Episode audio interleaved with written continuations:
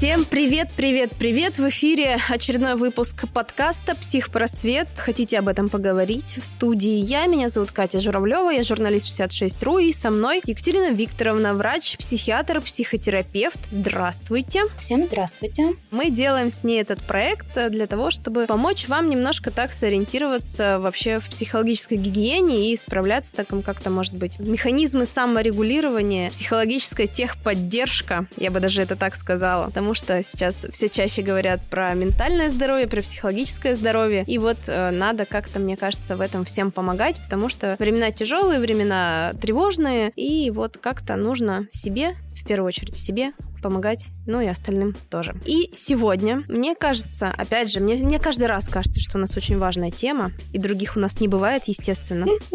Если помните, в прошлый раз разговаривали с вами про токсичных людей, то сегодня, ну вот где токсичные люди, там же и абьюзеры. Мне кажется, это вот в одну степь. Все это очень тяжело распознать, с этим очень тяжело распрощаться, и потом последствия этого еще потом, мне кажется, можешь много лет расхлебывать. Поэтому предлагаю сегодня поговорить о том, как распознать распознать абьюз, как с ним работать, как от него уходить и как потом себя реабилитировать. Потому что даже если ты какой-то супер психологически здоровый и прекрасный, но если ты, к сожалению, оказался вот в этих абьюзивных отношениях, причем они же могут быть не только между партнерами, там, какими-то э, супругами и так далее, это, в принципе, могут быть любые отношения, то из этого ну, в общем, очень сложно люди восстанавливаются. Если я не вру, Екатерина Викторовна сейчас скажет.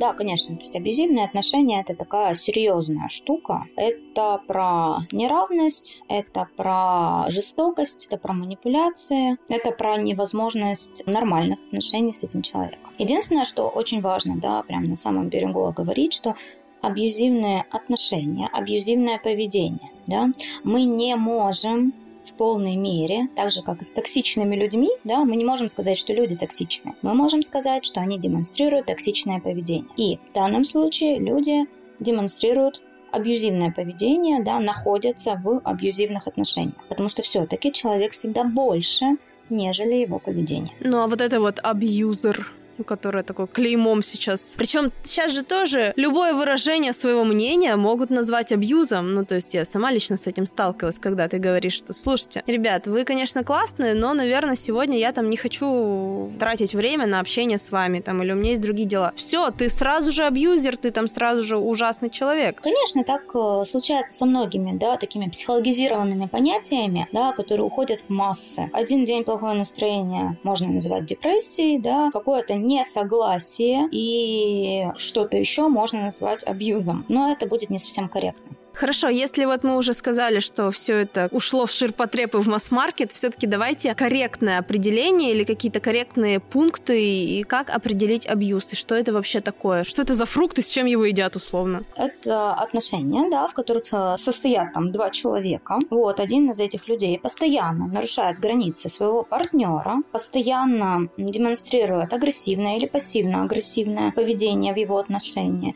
да, но при этом есть определенный цикл этих отношений, за счет которого да, вот эта жертва абьюзивных отношений не может из этого цикла вырваться. Ну, это то есть, когда агрессия, потом обожание, потом опять какое-то задабривание, вот это. Да, да, да, да, да. Вот так все и происходит до бесконечности, да. При этом задабривание и обожание, оно по сути для чего? Оно для того, чтобы партнер подумал, а, ну это, наверное, со мной что-то не так да, то есть, по сути, это способ вызвать вину, и эти абьюзивные отношения, да, всем циклом держатся на чувстве вины, по большому счету. Хорошо, давайте тогда поподробнее, почему возникают абьюзивные отношения. Ну, то есть не все же вступают в абьюзивные отношения, то есть это у двух людей должен быть определенный психотип, то есть кто-то нуждается в этом. Я просто была замешана вот в такой немножечко истории. Недолго, но я поняла, что почему я в этом была замешана, потому что я очень сильно хотела внимания. И вот этот вот человек был готов мне вот это вот внимание давать в огромных-огромных количествах. Только потом внимание очень быстро превратилось в контроль. И я понимаю, что, наверное, другую девушку он бы не заинтересовал, потому что такое количество внимания ей не нужно было. И вообще ни одному здоровому человеку, давайте от, откровенно говоря, не нужно было. Это просто мои там комплексы тоже сработали в тот момент. Но в целом-то, то есть это же определенные типы личности друг к другу притягиваются. Какие? Сложно сказать вот прямо по типам, по типам личности, да, но есть человек, который хочет контролировать, да, есть человек, который хочет самоутверждаться за счет другого человека, да, он становится в данном случае тем самым абьюзером. И, соответственно, есть человек, который склонен к формированию чувства вины, да, и очень хочет, чтобы его любили, да, и готов за это много всего отдать, готов за это много чего терпеть.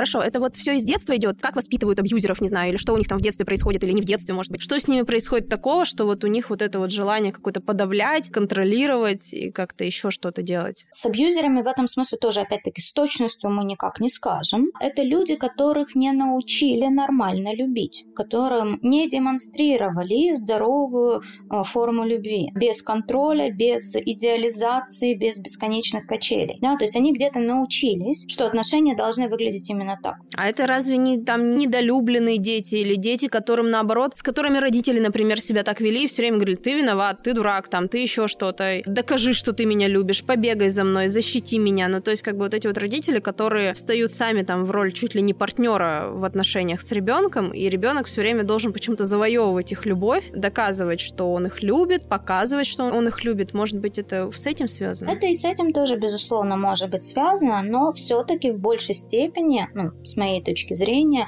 это связано с той моделью отношений, с той моделью любви, которую ребенок наблюдает в целом. То есть между его родителями, между его отношениями с родителями, да, то есть это может быть в разных форматах, да, но он научается что любовь выглядит именно так, а другой не существует. Давайте тогда проговорим сразу здоровая любовь, как выглядит. Ну, то есть, чтобы нам понимать, от чего отталкиваться. Вот вы говорите, что вот он видит, что любовь выглядит так. вообще, как должна выглядеть любовь? Как минимум, да, любовь, она не про контроль. Она про равность, да, она про учитывание желаний, эмоций, мыслей, да, и действий другого человека, да, она про то, что мы хотим, чтобы другому человеку было хорошо в отношениях с нами, да, и мы при этом его слышим, слушаем, да, и понимаем. А абьюзеры что, хотят, чтобы им хорошо было, или чтобы их там боготворили, не знаю, или они, в принципе, не со зла это делают, опять же, вдруг? Они не делают это со зла, это надо очень четко понимать. Да, это поведение разрушительное, да, но они это делают не потому, что они хотят разрушать,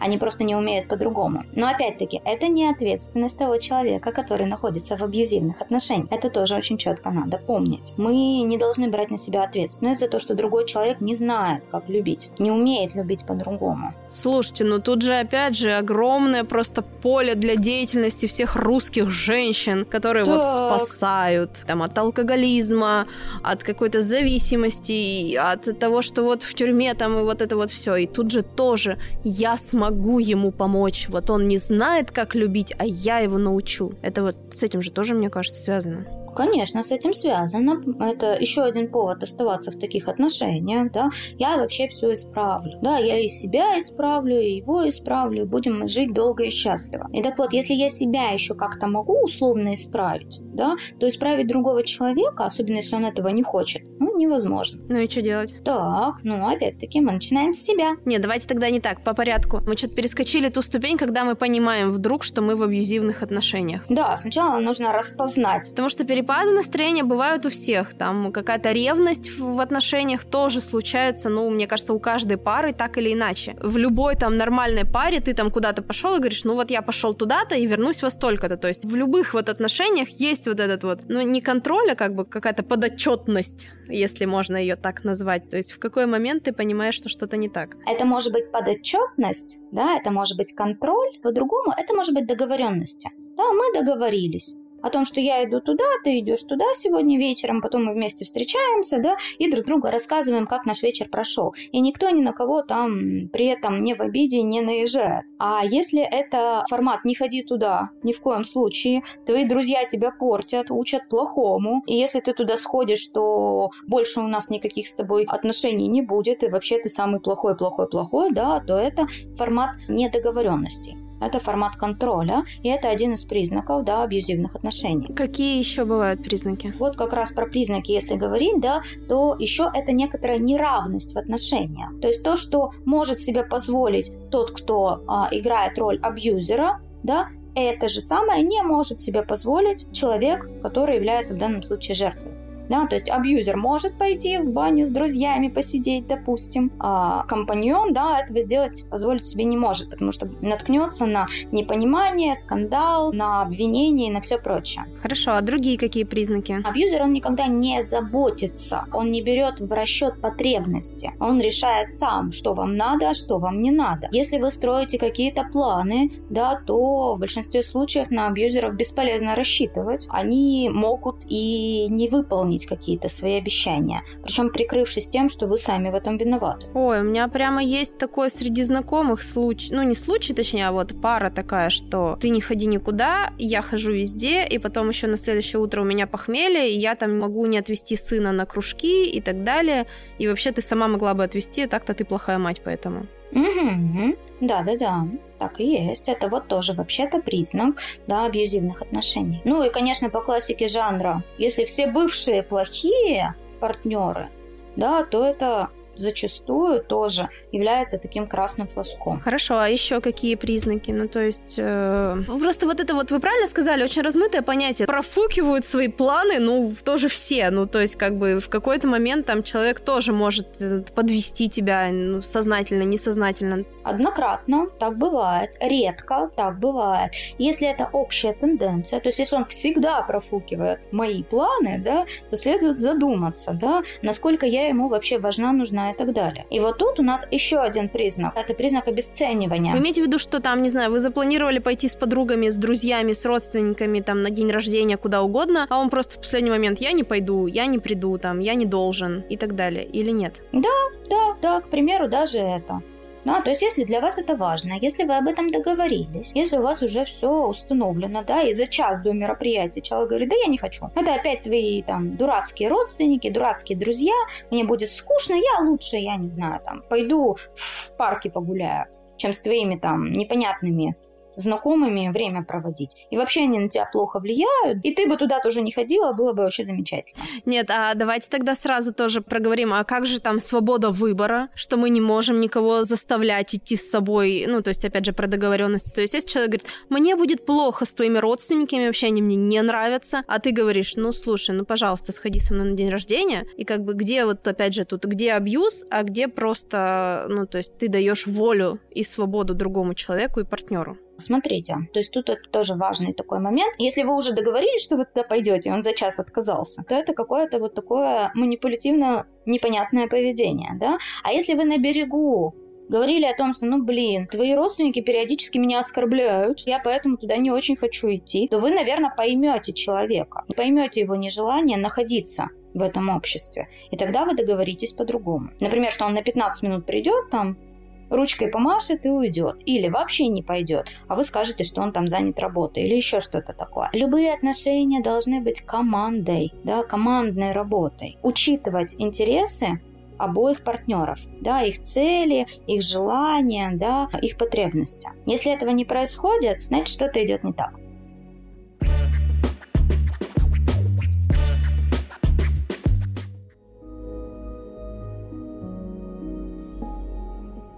Ну вот к следующему пункту мы тогда, получается, подходим, да? Да, мы подходим к пункту про то, что абьюзеры обесценивают. Да? Они сначала ставят на пьедестал, да, ты невероятен, великолепен, да, а потом постепенно-постепенно идет формат обесценивания, что там что-то не так с фигурой, или ты там недостаточно хороша, вот тут надо быть лучше, да, надо сходить в спортзал обязательно, чтобы талия была уже, чем бедра в два раза, там, и вот это вот все посмотри на себя, ты какая-то не такая, или какой-то не такой, ну, в общем, вот это все. Да, да, да. Узнала я эту историю, ну вот, собственно, рассказывала и про внимание, и про контроль, и как раз в то время, когда эти там отношения, там несколько месяцев они случились, я весила 52 или 51 килограмм. И то я там периодически мне прямо очень настойчиво меня отправляли там в спортзал, на диету там как-то вынужденно меня там пытались посадить. Но со мной почему-то, кстати, не прокатило. Я такая, ну нет. Типа, я буду есть, что мне надо. Сам тебе надо, иди качайся. Ну, это про здоровое отношение к себе конечно. Вот, но в целом, да, это была какая-то неадекватная вот история, когда ты весишь 51 килограмм, а тебе при этом почему-то говорят, что ты должен еще сбрасывать вес и как-то там чему-то соответствовать. А, кстати, важный момент, еще один признак, да, при отказе от подобных предложений, да, абьюзеры очень легко выходят из себя, да, и демонстрируют очень такое прямо устрашающее, пугающее поведение, вплоть до какой-то физической агрессии, с оскорблениями и со всем прочим. Или же, опять, как признак, да, здесь э, вступает в ход манипуляции, да, вот пока ты типа в спортзал, допустим, не сходишь, да, то я не буду делать то, о чем мы договорились. Ну или ты меня не любишь, значит, вот это вот тоже коронное у людей. Да, значит, ты меня не любишь. И вот такие вот ссоры, да, они могут ходить по бесконечным каким-то кругам. И есть ощущение, как будто ты зали, как муха в янтаре. То есть это бесконечные, с одной стороны, горки, да, которые зациклены сами на себя. Ну, это вот эти вот эмоциональные качели, которые тоже да, очень да. популярный сейчас термин. Да. Почему людям так нравится на них кататься? Давайте, вот это же тоже очень затягивающая история. Вот тут как раз и история про то, что это не только качели, э, вернее, это как раз те самые качели от очень хорошего да, про то, что ты великолепная, прекрасная, замечательная, я так тебя люблю, до очень плохого, да, а потом он как будто бы справляется. И есть ощущение, что будет какая-то надежда, что мы навсегда сможем остаться в той точке, где у нас все хорошо. Но они же бывают, такие ситуации, где у нас все хорошо. Ну вот мы говорим, что партнер, а вообще-то партнерши же тоже бывают абьюзерами и будь здоров какими. А это без разницы. Это не про мужчин и не про женщин на самом деле, это про людей, про всех. С любой стороны может присутствовать.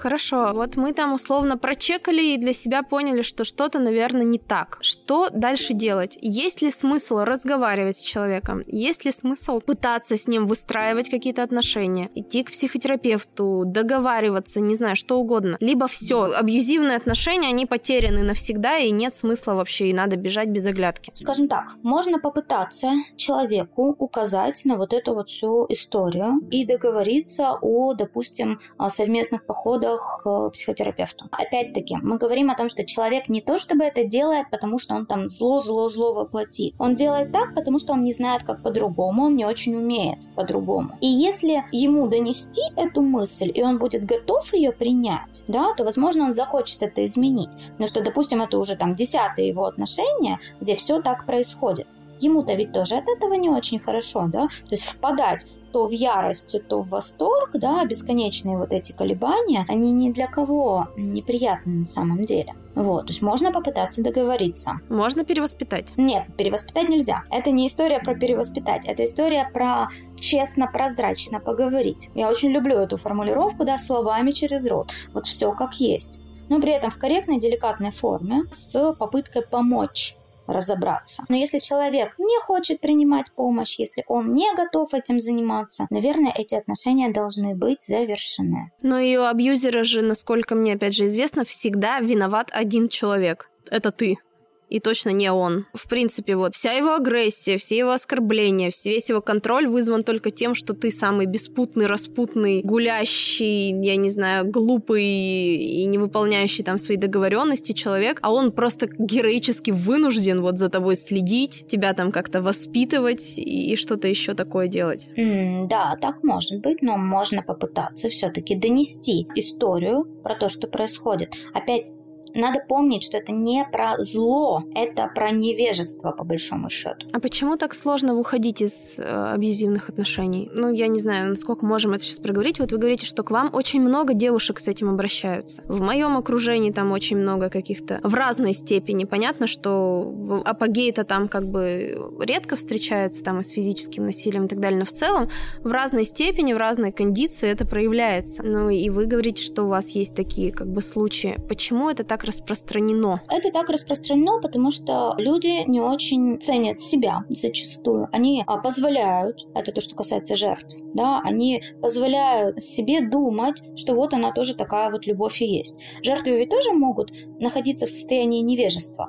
Они тоже могут не знать, да, о том, что любовь должна выглядеть по-другому. И, к сожалению, наверное, вот это самое невежество, непонимание себя, незнание, оно и приводит к формированию абьюзивных отношений. Когда с двух сторон противоположных это сходится, да, формируются абьюзивные отношения. Там формируется очень сильная эмоциональная зависимость, да, потому что бесконечные качели, да, скажем так, жертва готова терпеть, все ради поощрения. Абьюзер видит, что у него так все получается, все под его контролем. Ну и плюс очень сильные эмоции. Да, я задавала этот вопрос как раз, что почему нам так нравится на эмоциональных качелях всем качаться. Вещества нашего головного мозга, да, такие как дофамин, к примеру, они же вызывают невероятное удовольствие от процесса. То есть это такой химический процесс, по большому счету. И когда у нас постоянные качели, от супернегатива, да, за который там кортизол отвечает, это стресс, до суперпозитива, где у нас выделяется большое количество дофамина. Некоторая такая даже полунаркотическая привязка идет. Ну, то есть это на биологическом уровне даже срабатывает? Да, это срабатывает даже на биологическом уровне.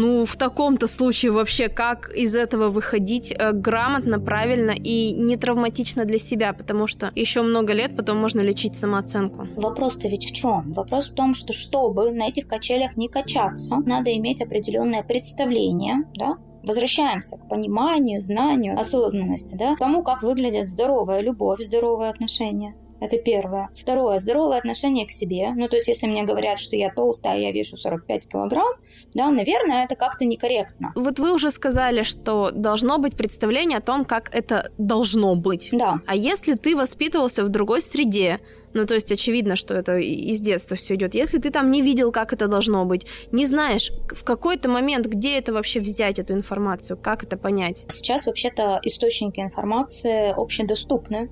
Да, если тебе в отношениях периодически невероятно плохо, а периодически невероятно хорошо, да, но в целом все равно как-то не очень, ну, наверное, нужно почитать да, наверное, нужно обратиться к источникам. Наверное, можно сходить на консультацию, да, можно задать вопрос, а все ли у меня нормально в моих отношениях, да, если я себя так чувствую.